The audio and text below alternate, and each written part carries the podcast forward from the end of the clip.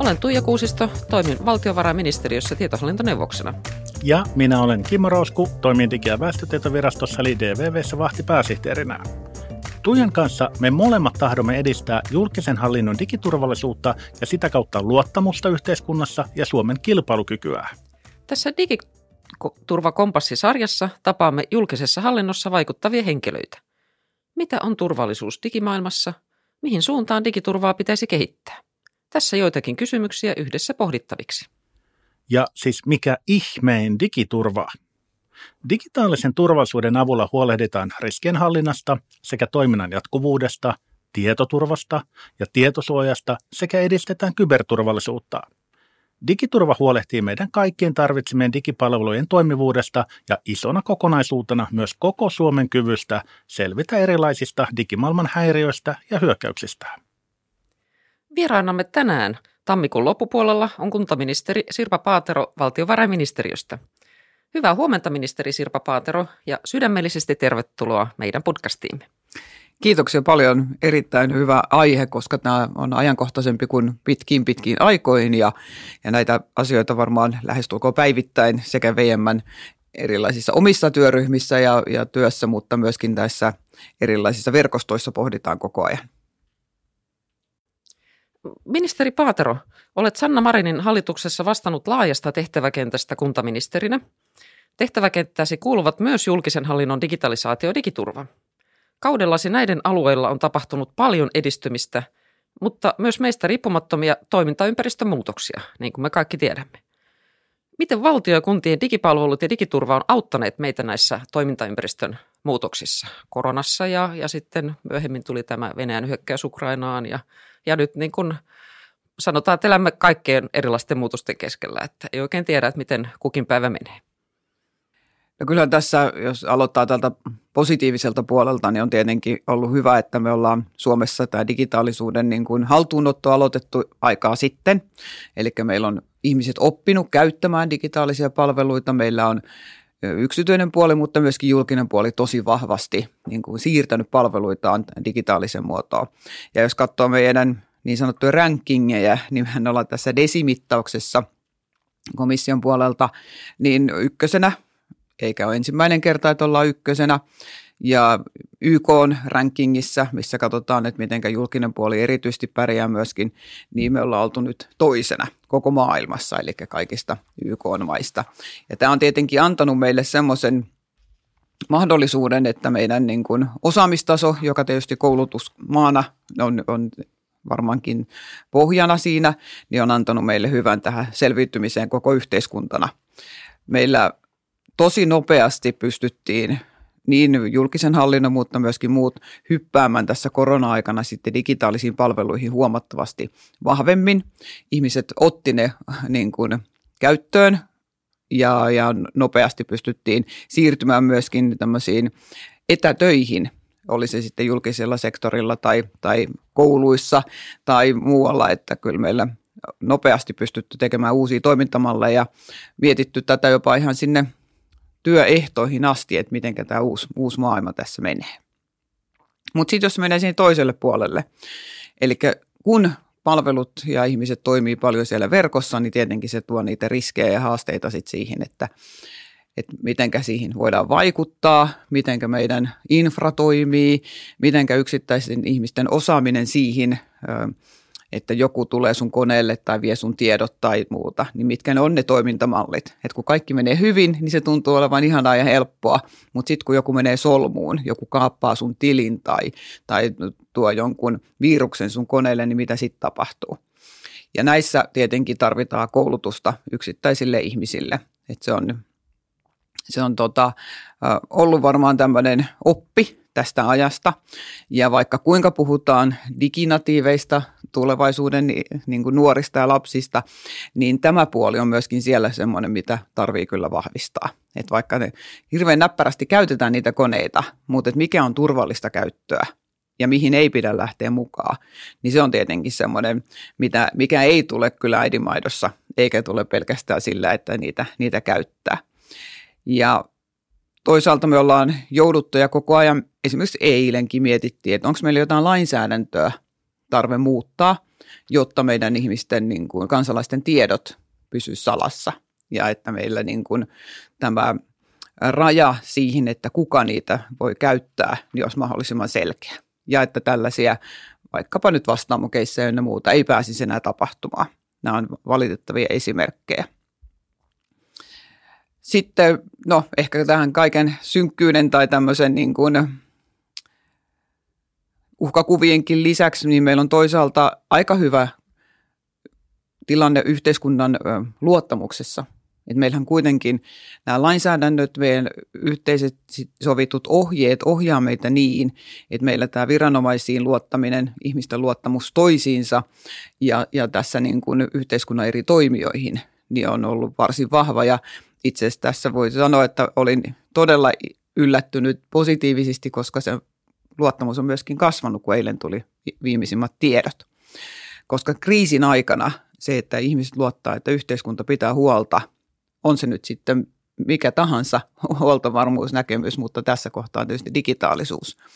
Et me, me otetaan vastuuta siitä ja pidetään niin kuin näistä reunaehdoista kiinni, niin on tietenkin elinehto sille, että yhteiskunta pysyy rauhallisena, meillä kaikki asiat toimii ja, ja muuta saadaan järjestettyä. Mutta me tehdään pitkään testityötä ja tähän tietysti ohjaa, kun me tehtiin vuonna 2020 jo periaatepäätös digiturvallisuudesta, että miten digiturvaa viedään eteenpäin. Ja sitä periaatepäätöstä on nyt sitten noudatettu, eli iso linja koko hallituksella on ollut tässä koko ajan aika hyvin mun mielestä näkyvissä. Tuossa nostitkin jo esille tavallaan näitä uhkakuvia ja äh, nythän nämä kyberhyökkäykset ovat lisääntyneet maailmanlaajuisesti ja myös voisi sanoa, että viimeisten parin vuoden aikana myös Suomessa. Äh, meidän DVVn kansalais- ja digiturvabarometrin mukaan niin 85 prosenttia kansalaisista on viime aikoina tunnistanut huijaus- ja kalasteluviestejä. Itse kukin meistä niitä harva se päivä löytää erilaisista äh, digikanavistaan. No nämä verkkorikollisten tietojen kalastelu- ja huijausyritykset tapahtuukin valtavia määriä, Suomessakin siis jopa kymmeniä miljoonia vuosittain. Toisaalta niin nyt osin tämän niin kuin Venäjän hyökkäykseen Ukrainaan seurauksena, niin myös Suomessa on näitä palvelunestohyökkäyksiä aina ei tiedetä, kuka niiden taustalla on, on tehty enemmän ja niitä määrällisesti voidaan puhua kymmenistä, jopa ehkä sadoista tuhansista vuosittain. Eli näitä tunnistetaan, mutta myös torjutaan päivittäin. Ja yleensä mediaan nouseekin aina vaan ne ikävät uutiset, että se 99,9 prosenttia onnistumisista, niitähän ei tuoda esille. No tuossa äsken jo vähän valoititkin sitä, mitä valtiovarainministeriössä ja mitä hallitus on tehnyt tämän yhteiskunnan ja kansalaisen digiturvan parantamiseksi. Haluatko nostaa jotain muita esimerkkejä vielä tästä? Joo, tämähän on semmoinen kokonaisuus ja, ja tuossa mediassa käytävä keskustelu kuulostaa siltä, että Suomessa ei olisi tehty mitään ja me oltaan huonosti varustauduttu ja muuta. Ja kun äsken jo viittasin niihin meidän niin kuin, tuloksiin siellä osaamispuolella ja siellä infran puolella ja kaikessa muussa, niin kyllähän se kyber on siellä yhtenä osana. Eli kyllä me ollaan aika hyvällä tasolla aina on parannettavaa, se on kuitenkin aina selvä. Mutta kyllä me ollaan niin kuin tehty tosi paljon ja paljon aikaisemmin ennen näitä niin kuin koronaa tai, tai Venäjän hyökkäystä Ukrainaan. Eli lähtötilanne on toinen, vaikka tänne nyt enenevässä määrin on näitä erilaisia palvelustohyökkäyksiä ja muuta sitten tehty. Iso muutoshan me on tehty tässä myöskin tässä hallinnollisella puolella. Eli viimeksi eilen on käyty läpi Meillä on tämmöinen uusi ministeriryhmä, digi, data ja julkisen hallinnon, missä käytiin läpi meidän kybersuojaukseen liittyviä kysymyksiä.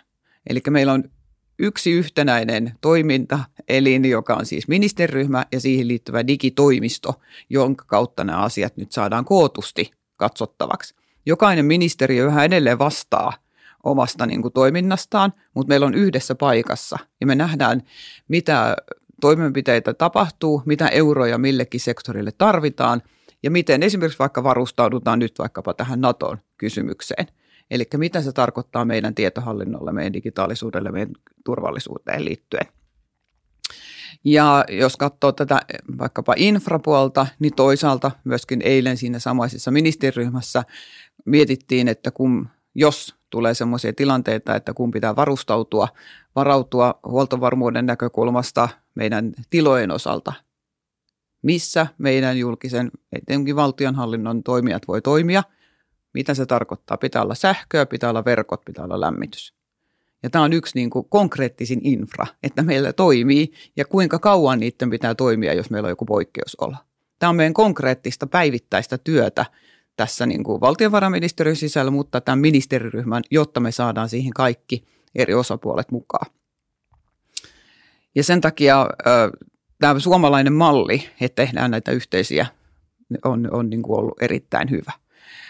Sitten toisaalta me ollaan tehty näitä tämmöisiä, ei pelkästään todellakaan nyt, näitä harjoituksia. Haukkaharjoitus on monille ehkä kuulee jostakin tuttu, jossa kunnat ja nyt sitten hyvinvointialueet on myöskin mukana, koska monesti se, että me pystytään huolehtimaan näistä valtion toiminnoista, niin ei riitä, kun me tiedetään, että meidän esimerkiksi julkinen infra, vaikkapa kaikille tulee mieleen sairaalat, mutta vaikkapa vesihuolto, aika monet energiayhtiöt, jätevedet, kaikki se on kuntien hallinnassa. Ja sen takia se ajatus, että meillä tämä koko kokonaisuus on sitten niin kuin samalla tasolla tai ainakin lähes samalla tasolla suojattu, on hyvin tärkeää. Sitten meillä on tämä, mitä kautta tätä suojausta ja tätä osaamista voidaan ostaa sinne alueelle ja valtiolle, niin Hansel on ottanut käytännöksi tämmöisen puitejärjestelmallin, eli että siellä että löytyy sitä osaamista, että voidaan yhdessä tehdä niitä hankintoja. Että jokainen kunta, jokainen hyvinvointialue, jokainen valtiovirasto tai toimija ei tarvitse sitten niin kuin itse osata sitä koko palettia ja pakettia, miten näitä digiturvallisuuteen liittyviä kysymyksiä voidaan sitten parhaiten tehdä. Ja sitten me joudutaan ja tehdään koko ajan päivittäin täällä eri virastoissa ja ministeriöissä tämän julkisen ICT-puolelta erityisesti, niin olemaan tukena ja apuna. Eli nyt esimerkiksi kun hyvinvointialueet aloittaa, siellä on todella paljon meneillään monenlaisia asioita. Meillähän on oma Digi Finland myöskin olemassa, jonka kautta sit voidaan yhteisesti näitä asioita käydä läpi. Mutta se, että, että siellä pystyttäisiin saman tien rakentamaan sellaisia järjestelmiä, jossa sitten digiturvallisuus olisi huomioitu. Niin sitä apua ja tukea tietysti toivotaan tältä valtion puolelta. Hankinnat on niistä yksi asia tietysti olemassa. Joten tämä tarvii koko aika koulutusta. Tätä on järjestetty tätä koulutusta sekä virkamiehille, työntekijöille, on ne kunnissa, hyvinvointialueilla, valtiolla, mutta myöskin luottamushenkilöille jotta se ymmärrys ja tietotaito kasvaisi siihen, että, että ne ei ole budjetissa mikä ylimääräinen niin kuin rasite eikä erä, vaan ne on tärkeä osa sitä niin kuin johtamista. Ja ne on välttämätön osa sitä, että kaikki saadaan toimimaan. Eli tämän takia myöskin on hyvä pitää mukana kaikki luottamushenkilöt. Sen takia erilaisia koulutusmalleja, erilaisia niin kuin harjoituksia on, on viety eteenpäin. Ja sen takia tämä tämmöinen kokonaiskuvan luominen, se, että me pystyttäisiin tekemään parannuksia, meidän pitää tietää, millä, millä tasolla me ollaan. Ja sitä on tietysti parannettu myöskin ihan jokaisessa varmaan yksikössä ja jokaisessa kunnassa. Mä käytän yhtenä esimerkkinä norjalaista kuntaa, jossa, jonka selvityksen sain tuossa, kun meidän digiministerit Pohjoismaissa tapas ja se norjalainen 15 000 asukkaan kunta oli eräänä maanantaamuna mennyt kaikki töihin ja kaikki koneet oli pimeänä. Kaikki tiedot oli hävinnyt. Mikään sähköposti, mikään tiedosto ei auennut. Jonka jälkeen he rakenti kaiken uudestaan. Ja siellä oli kasapäin kymmenien mappeja, kun joka ainoa asia kirjoitettiin paperille ja tehtiin päätöksiä. Eli tämä on niin kuin järkyttävä, mutta käytännön konkreettinen esimerkki siitä, mitä se pahimmillaan voisi tapahtua. Ja sen takia on tietenkin hyvä, että nyt sitten me ollaan päästy tästä jo pitkiä askelia. Siellä tietysti myöskin, mutta, mutta kun tapasin sen kunnanjohtajan tai pormestarin, niin oli se aikamoinen tarina kuulla tämä, tämä versio. Ja sen takia niin kuin valtionhallinnon puolellakin tätä vastuuta on nyt sitten tämmöisen verkoston osalta pistetty eteenpäin. Ja tietysti eduskunta on isossa roolissa tässä myöskin digiturvallisuudessa ja koko digitaalisuudessa. Ja tällä hetkellä eduskunnassa on käsiteltävänä meidän sinne viemä digitaalinen kompassi. Eli kun Euroopan tasolla ollaan tekemässä digitaalista kompassia niin, että, että mitä se tarkoittaa yhdistäen nämä yksityisen sektorin toiminnat ja julkisen sektorin toiminnat, niin, niin me ollaan päästy itse asiassa voisin melkein väittää ensimmäisten, jolle ihan ensimmäisenä tekemään se myöskin Suomessa. Eli silleen niin kuin olemme esimerkki monelle muulle maalle. Ja nyt se on siellä eduskunnassa käsiteltävänä ja ainakin tähän mennessä olen kuullut positiivista kommenttia siitä, että on yhteen paperin koottu tämmöinen niin kuin koko kokonaisuus. Ja toivon, että myöskin tämä malli, jolla nyt tätä ministeriryhmää on viety eteenpäin, tämä digitoimisto, niin sitten se digikompassin toimenpano, josta myöskin eilen juuri puhuttiin, niin pystytään sitten hallinnoimaan tälle yhdessä tekemällä, niin se auttaisi tietenkin sitten niitä eteenpäin. No ja vielä yksityiskohta, niin meillähän on kaikkiin ihmisiin tulevaisuudessa vaikuttavat asiat, eli digitaalinen henkilöllisyystodistus, identiteetti siellä eduskunnassa käsiteltävänä ja automaattinen päätöksenteko ja henkilötunnusuudistus. Eli monta tämmöistä digitaalista niin kuin käytännön asiaa, jotka tulee ihmisille sitten jo tämän vuoden aikana toivottavasti esille ja käyttöön, niin saadaan tässä vielä eteenpäin. Joo, todella mielenkiintoista ja, ja tämähän on hieno asiakirja tämä digikompassi, että siinähän digitalisaatiota ja digitaalista turvallisuutta käsitellään samassa paketissa ja yhtä aikaa. Ja, ja se on hyvän yhteistyön tuloksena syntynyt. Suomihan onkin tunnettu maailmalla tästä, tästä hyvästä yhteistyöstä – ja, ja se on niin kuin mielenkiintoista, että me ei välttämättä itse huomata sitä, että kuinka hyvin me pystytään tekemään sitä yhteistyötä. Ja aina, aina välillä syntyy tämmöisiä epäilyksiä sitten, että, että, että kuka tätä Suomea oikein johtaa, jos tulisi sitten joku kyber kriisi tai hyökkäys, että, että tota, niin kuin lamauduttaisiinko me eikä, eikä niin osattaisi toimia ja tieto ei liikkuisi, niin, niin tuntuu vaikealta nyt tämän valossa, mitä, mitä kerroit, että, että kun me ollaan näin hyvin valmistauduttu ja itse asiassa näitä hyökkäyksiä tapahtuu joka päivä, niin, niin me ollaan kuitenkin niistä jatkuvasti selvitään ja, ja silti niin kun syntyy näitä epäilyksiä, niin, niin mitä ehkä sanoisit näille epäilijöille tai, tai, tai miten näet tämän, tämän yhteistyön merkityksen, joka on kuitenkin meidän vahvuus niin, niin digitaalisessa turvallisuudessa? Joo, suomalainen malli turvallisuudessa mä oon oppinut eduskunnan aikana tämä PTR, poliisi tuli eh, rajayhteistyön, joka on ihan olennaista, niin tämä sama logiikka toimii myöskin, jos ajattelee meidän niin kuin huoltovarmuutta. Eli kaikenlaisissa huoltovarmuuskysymyksissä niin Suomessa se yhteistyö julkisen ja yksityisen sektorin kanssa ja kansalaiset mukana on niin kuin se, millä ollaan menty eteenpäin. Ja tätä malliahan myöskin käydään tuolta maailmalta hämmästelemässä. Että miten meillä on voitu varustautua, miten meillä on niin kuin näitä kaiken näköistä materiaalia ja muuta niin kuin jo valmiiksi ajateltuna ja, ja varastoituna. Ja tämä on, tulee olemaan myöskin tämän digitaalisuuden osalta se linja.